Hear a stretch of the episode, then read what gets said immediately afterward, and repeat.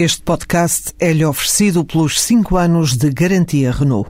Um líder está sempre à frente do seu tempo. Em alguns casos, 5 anos. Qualidade Renault. 5 anos de garantia ou 150 mil quilómetros em toda a gama. A demissão do Ministro das Finanças, Vítor Gaspar, é evidentemente um facto político de primeira grandeza. Ele que foi o protagonista de uma linha de uh, ajustamento económico e financeiro baseado numa uh, austeridade à cabeça desse mesmo programa, o mais forte e o mais exigente possível. E na carta de demissão que ele fez questão de divulgar publicamente, na carta de demissão ao Primeiro-Ministro, ele vai traçando as crescentes dificuldades e resistências à prossecução dessa mesma linha os factos essenciais são os dois chumbos no Tribunal Constitucional e a, tentativa de resposta a esses mesmos chumbos.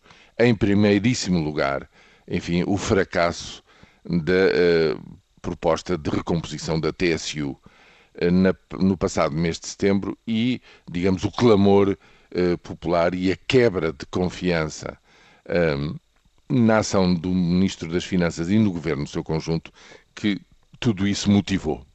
A partir daí, torna-se claro, o Ministro eh, das Finanças, Vítor Gaspar, dilo eh, de uma forma claríssima, há uma quebra de coesão dentro do governo, essa quebra de coesão vai-se agravando com o tempo, eh, torna-se particularmente embaraçosa no passado mês de maio, ao longo da sétima revisão do programa com a Troika, e ele tira as consequências de que a partir daí não está em condições de continuar a liderar o processo. Eh, é mais, tornou-se mais um problema do que a solução.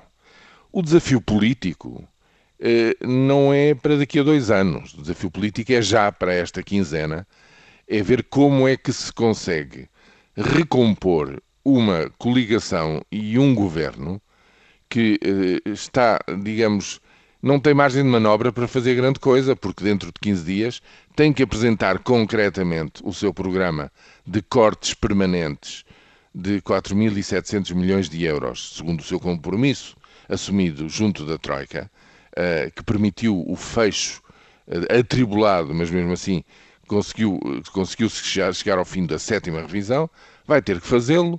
O CDS vai ter que fazer um congresso e, no fundo, na base de moções de estratégia que apontam não para, para, para esse reforço nos cortes, mas bem pelo contrário, uma aposta no relançamento da economia.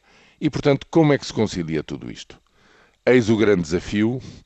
No último parágrafo fica claro, no apelo a uma reforçada liderança de Pedro Passos Coelho e uma uh, reforçada capacidade para conseguir uma maior coesão governamental, torna-se claro que a situação é muito difícil e que, no fundo, a situação é bem mais precária dentro da coligação do que muitos, na maioria, gostariam de admitir.